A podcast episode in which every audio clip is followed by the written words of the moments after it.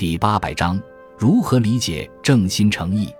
正心诚意是儒家提倡的人身修养的重要方法，指的是令心的端正，令意念诚恳。语出《礼记·大学》：“古之欲明明德于天下者，先治其国；欲治其国者，先齐其家；欲齐其家者，先修其身；欲修其身者，先正其心；欲正其心者，先诚其意；欲诚其意者，先治其知。”致之在格物，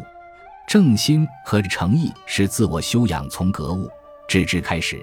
最后达到明明德于天下的必要步骤，也是修身的必然前提。